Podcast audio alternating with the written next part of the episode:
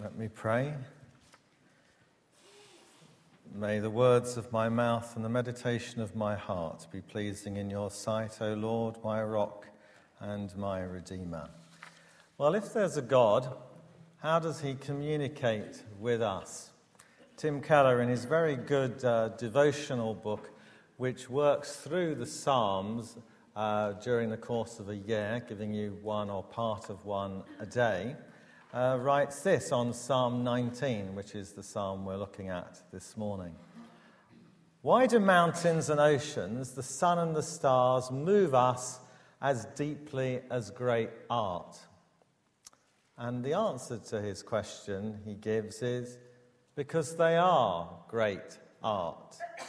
Nature, he says, speaks to all without audible words.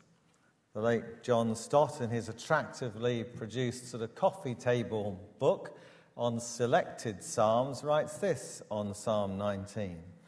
It contains the clearest summary of the doctrine of revelation, basically, how God communicates with us, to be found in the Old Testament namely, that God has made himself known to all humankind as creator, verses 1 to 6, to Israel as lawgiver, 7 to 11, and to the individual as redeemer. Sir Francis Bacon, in the days when you could uh, multitask as a public figure, was a philosopher, an advocate, an early advocate of the scientific method, who also found time variously to be Attorney General and the Lord Chancellor, but that was in the late 16th, early 17th century. He expressed what many Christian scientists um, hold to. He expresses it quite succinctly. He says, God has in fact written two books, not just one.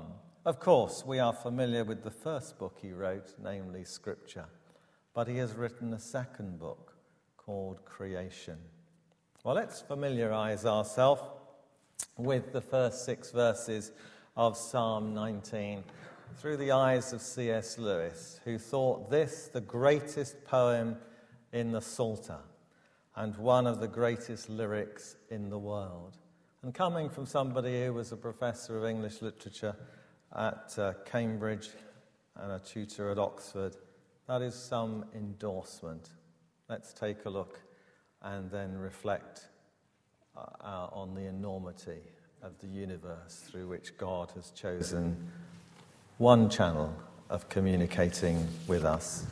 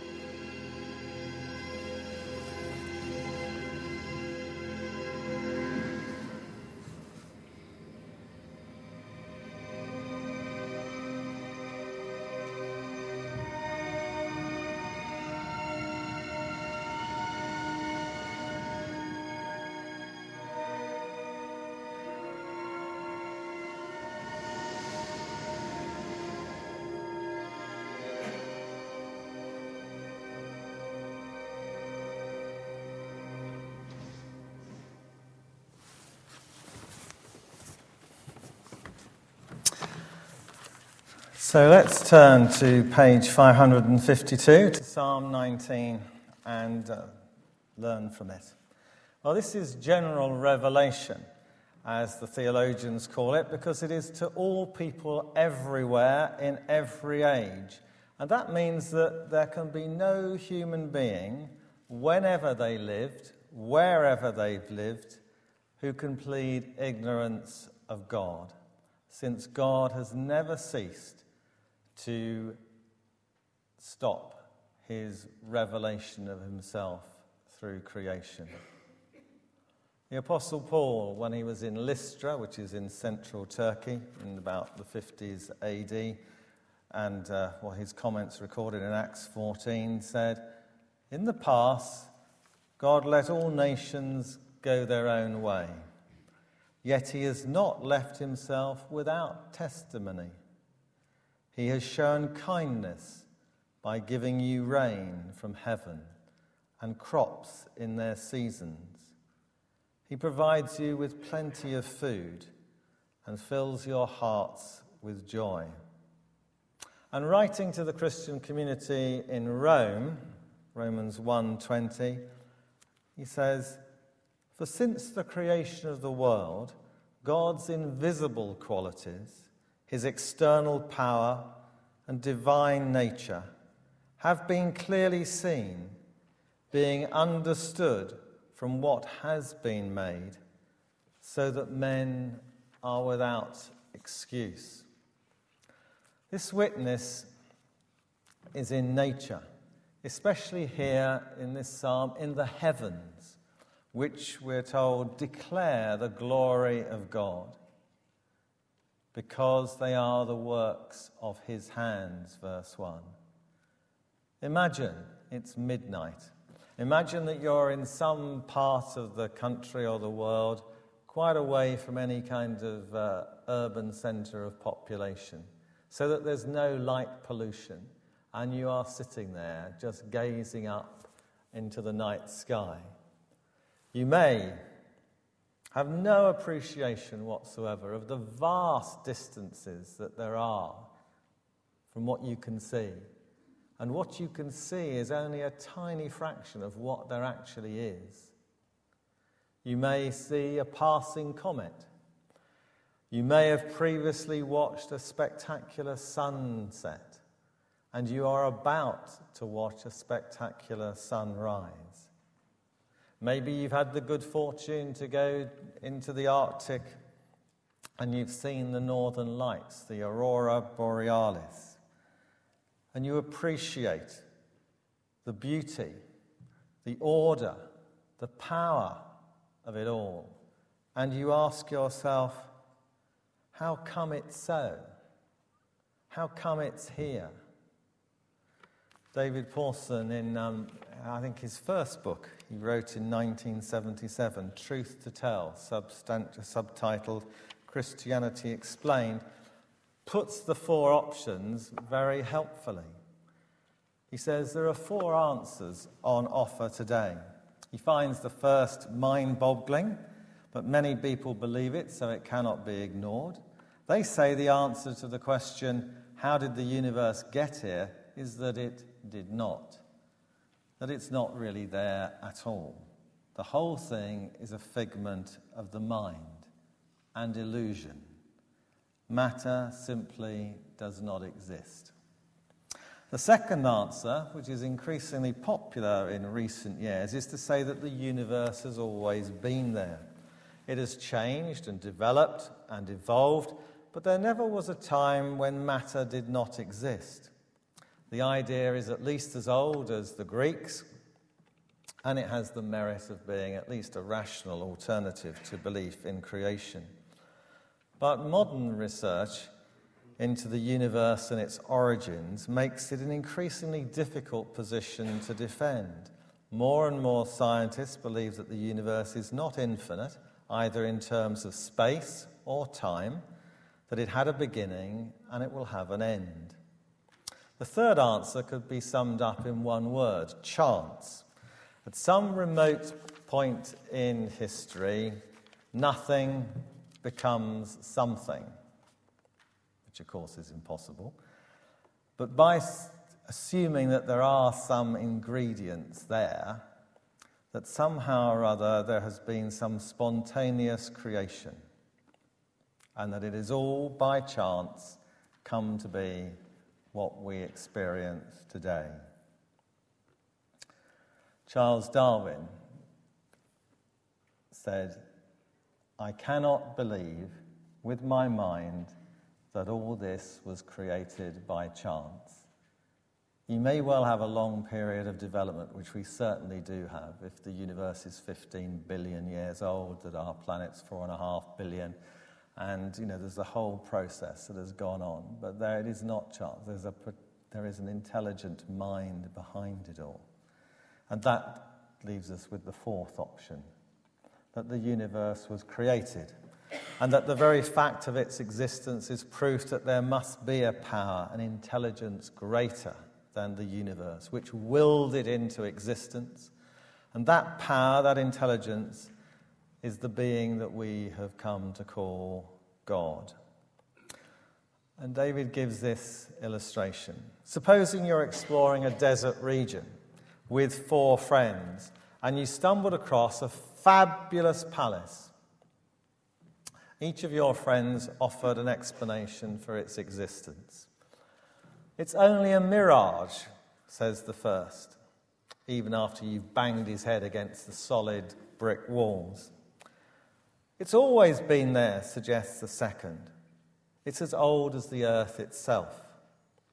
It put itself there, offers the third, by a remarkable process of chance.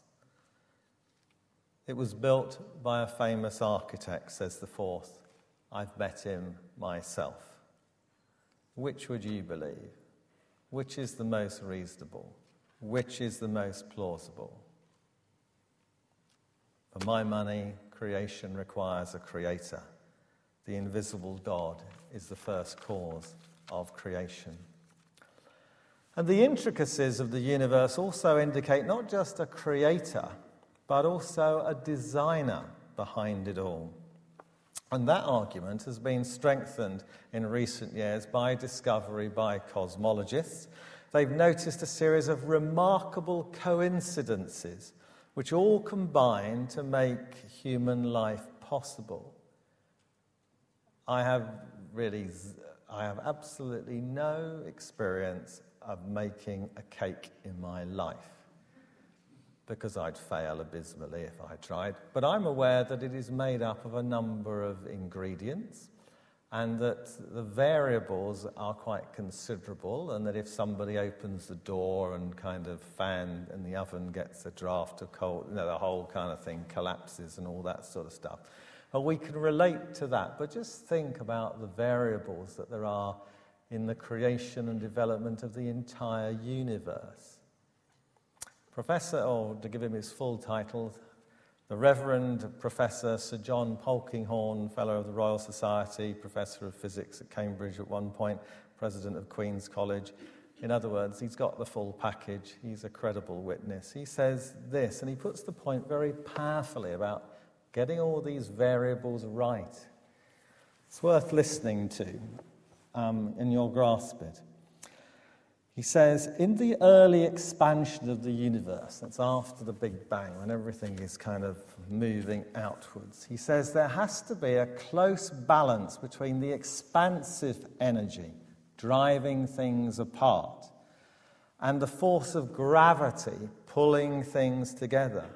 If the expansion dominated, then matter would fly apart too rapidly for condensation into galaxies and stars to take place.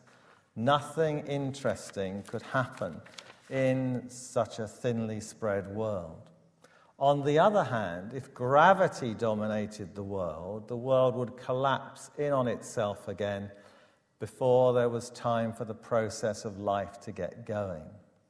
For us to be possible requires a balance between the effects of expansion and contraction, which at the very epoch in the universe's history has to differ from equality by not more than 1 in 10 to the power of 60. The numerate will marvel, he says, at such a degree of accuracy. Unfortunately, he says, for the non numerate, he borrows an illustration from Paul Davies as to what that accuracy, 10 to the power of 60, means. He points out that it is the same as aiming at a target an inch wide on the other side of the observable universe, which is 20,000 million light years away, and hitting the mark. Coincidences such as this are collectively referred to as the anthropic principle. That just means it's all focused on us, it's all for us. Polkinghorne goes on We live in a universe whose constitution is precisely adjusted to the narrow limits which alone would make it capable of being our home. It is astonishing, isn't it, when you consider the vastness of the universe? It is enormously vast. And yet we are unaware of there being any other intelligent life in it other than ourselves. It looks like, it's not saying that there aren't, but it looks like, even the vastness that we do know, that it's all been made so we can exist, that the mind behind it wants us to exist. And in order for us to exist, all the rest of it has to.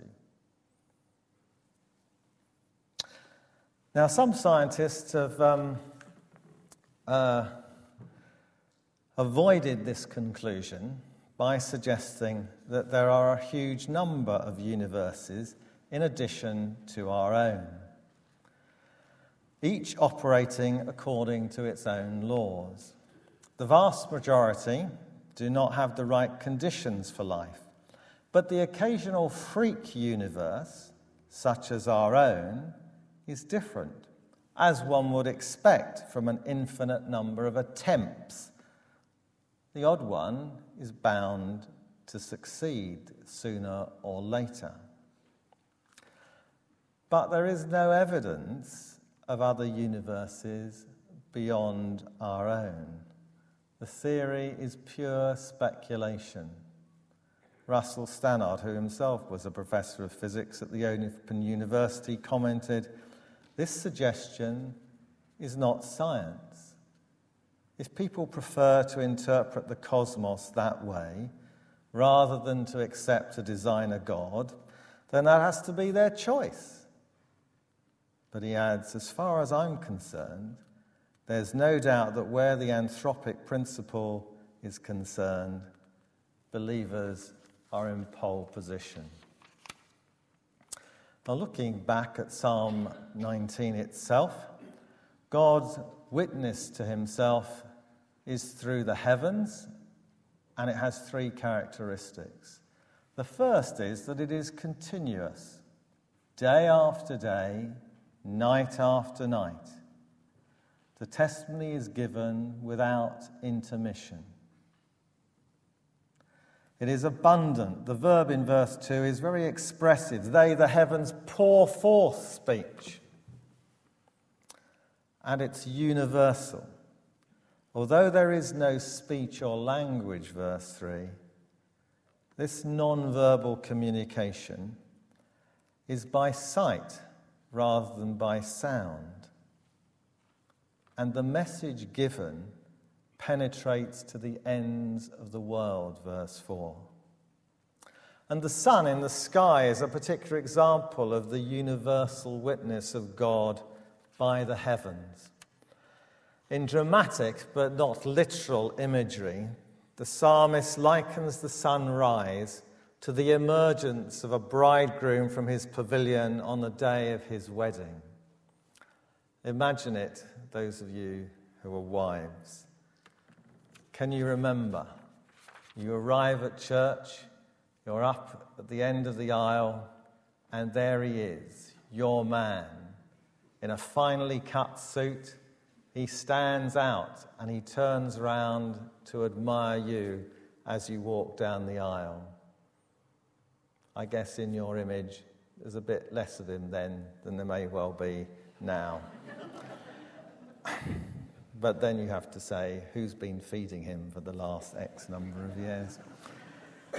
Anyway, um, before I get into trouble, um, this is a wonderfully designed lectern, you see. It suits me perfectly because you can see from about my knees and you can see from my chest, and my wife would say they're the best bits, but the rest in the middle is all nicely covered up. Wonderful.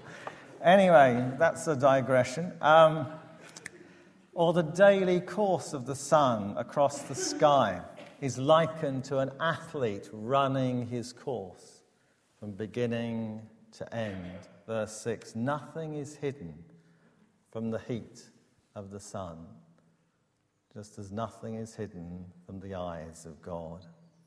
So, nature reveals the existence of a creator and a designer behind it all. Our life here is not an accident, there is meaning and purpose to it. It seems so obvious, doesn't it? It seems the most reasonable, it seems the most plausible, and it has been for the entire time of humankind's existence. So, why doesn't everybody recognize the fact? Well, Paul in Romans 1 writes that it's got nothing really to do with intellectual capacity, but I think more to do with volitional orientation. 120 of Romans. For since the creation of the world, God's invisible qualities, his eternal power and divine nature, have been clearly seen, being understood from what he has made, so that men are without excuse. But in two verses before, he has said that they, human beings, suppress the truth by their wickedness. They suppress the truth. They don't want to admit that there is a God because if there was, they would have to surrender their personal autonomy to him. In other words, they're quite content at the moment doing their own thing. They don't want him interfering.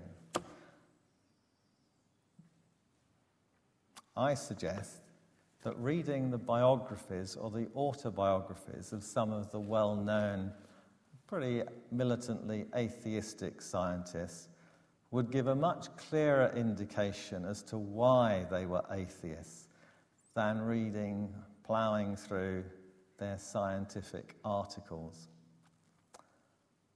Articles, by the way, they're no greater. You can, you can find, for any kind of atheistic scientist who kind of hits the news, you can find a Christian scientist who is either their equal or is in many cases they're superior. It isn't about intellect, it's about morality. While the natural world is evidence enough of a creator and a designer, and that uh, we can deduce certain things about him from what he's created, we read in verse 3 they display knowledge. Non verbal communication has its limitations, and it can be easily misunderstood. We need more, and God provides it. And Ted's going to read us the rest of Psalm 19.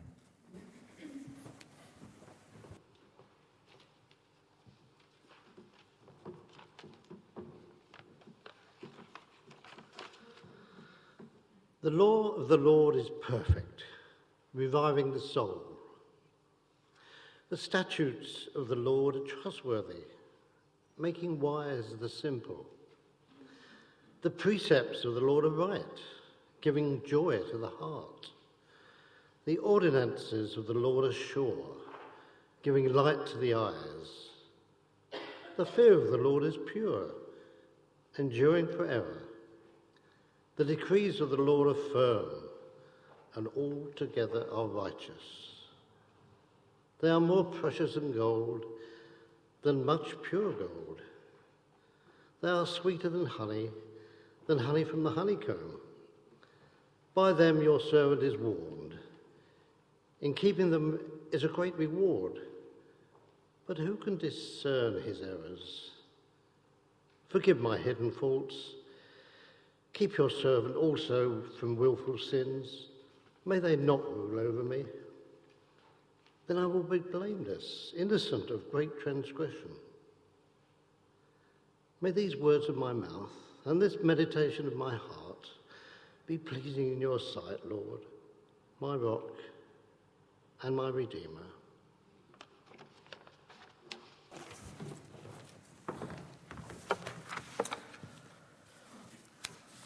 So our psalmist turns from God's general and natural revelation through creation to his special and supernatural revelation through the law, the Torah, the first five books of the Old Testament, but equally applicable to the rest of Scripture if we follow the attitude of Christ to both the Old and the New Testament. Nature tells us about God's reality and power, but not about his saving grace. Only the Bible can enlighten the spiritually blind, verse 8, and refresh the soul, verse 7. Now, the soul in Hebrew is really the essential us, our self consciousness, the, the aspect of us which is eternal. And uh, the Bible tells us how we who are born as a marred image of God can, through absorbing the Word of God, His message in our thinking and our behavior, come to be transformed and have that marred image uh, restored, or at least on the way to restful restoration.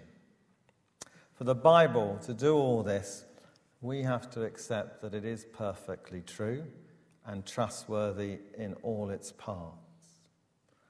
The law, or the divine instruction, is perfect, bearing witness to God's nature expressed in his will and consists of, we read, partic- uh, particular statutes, precepts, and commands. We read that it's perfect, and it's seen in the fact that its uh, injunctions are said to be trustworthy, right, radiant, pure, sure, and altogether righteous. It's also called the fear of the Lord, verse 9, because the great end of Revelation is to inspire a humble and reverent worship of God. But the psalmist does not merely contemplate the law of the Lord, he also lists its beneficial effects, reviving the soul rejoicing the heart, making wise the simple, verse 7, and giving light, verse 8, to those who are humble enough to receive it. The inherent qualities and the life giving results of God's law make it, we read, more precious than gold, sweeter than honey from the honeycomb, verse 10 a combination which stresses what is most valuable and what is most pleasing. And it's interesting in the, as we move from the first six verses to the second five, how the word for this divine being changes. Through creation, we learn about God, El in Hebrew. But through the revelation of his word, the law, we discover his character and his personality. Because in this covenant relationship which he made with the Israelites, he is revealing, by all those kind of endless kind of laws and lists of stuff, he is revealing something of both his character, his moral qualities, and something of his personality. It isn't just an abstract, rather distant creator God. He is a God that wants a personal relationship with every individual. That is why he's gone to enormous lengths to create this vast universe so that us, on our little planet, I'm not saying there aren't others somewhere, but we don't, haven't ever come across them He's done it so that He can have a relationship with us. which is really quite astonishing when you consider how vast the universe is. So let's end with the last few verses, the last four verses about personal revelation. In verse 11, the psalmist, for the first time, mentions himself. He's been describing how all of the earth, verse 4, may discover God's glory from nature, and how the simple, verse 7, may derive wisdom from God's law. But he concludes his psalm by sharing his personal spiritual aspirations as God's servant. He hasn't just studied God's law, but he has let it search him. We are not left guessing how we are to live. Through Scripture, the Lord tells us, in fact, he warns us, it says, but also promises that, quote, in keeping them there is great reward.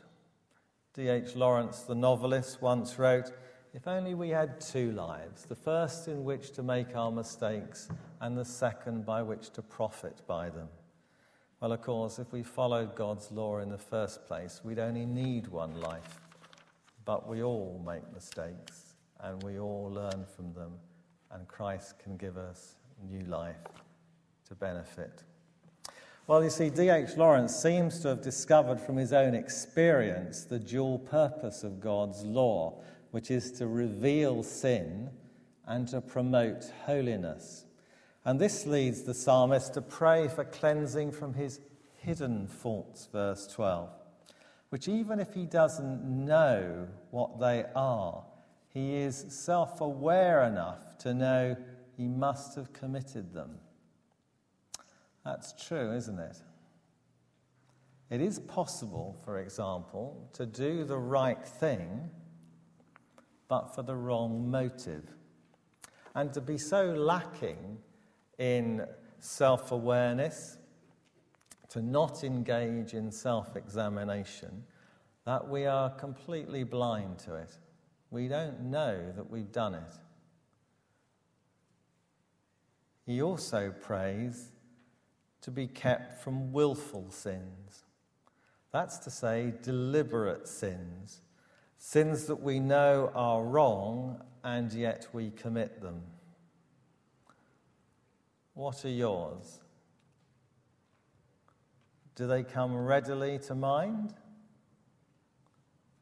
Sins which you have rationalized away, sins you might commit in secret so that you think nobody sees. Sins you've committed so frequently and defiantly that your conscience has become dulled to them and through habit have become more and more part of your life. You see, the more that you commit a sin, it becomes a habit and you get so increasingly into it that it's increasingly hard to break free from it. In its worst form, it becomes an addiction, and then you're in real trouble.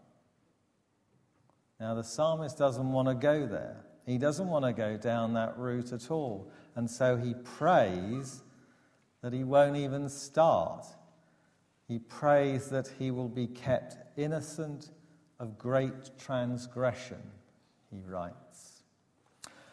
And finally, the psalmist, aware that the words of our mouths are but an expression of what we think, the meditation of our hearts, he prays for the Lord's control over his inner thoughts and outward expression.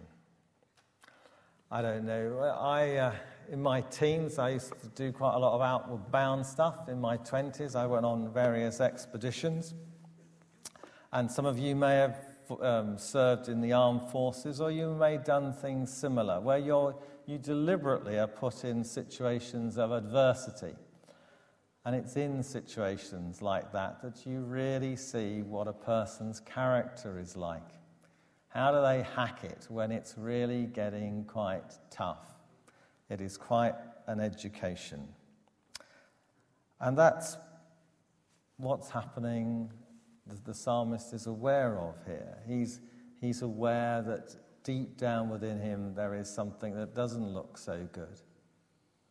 It, sometimes it takes adverse situations in which to flush it out to be clearly seen. But it is revealing. And this guy wants his heart's disposition right so that his words don't let him down and portray an adverse character. He prays that they would both be pleasing in your sight, O Lord, my rock and my redeemer. Let us pray.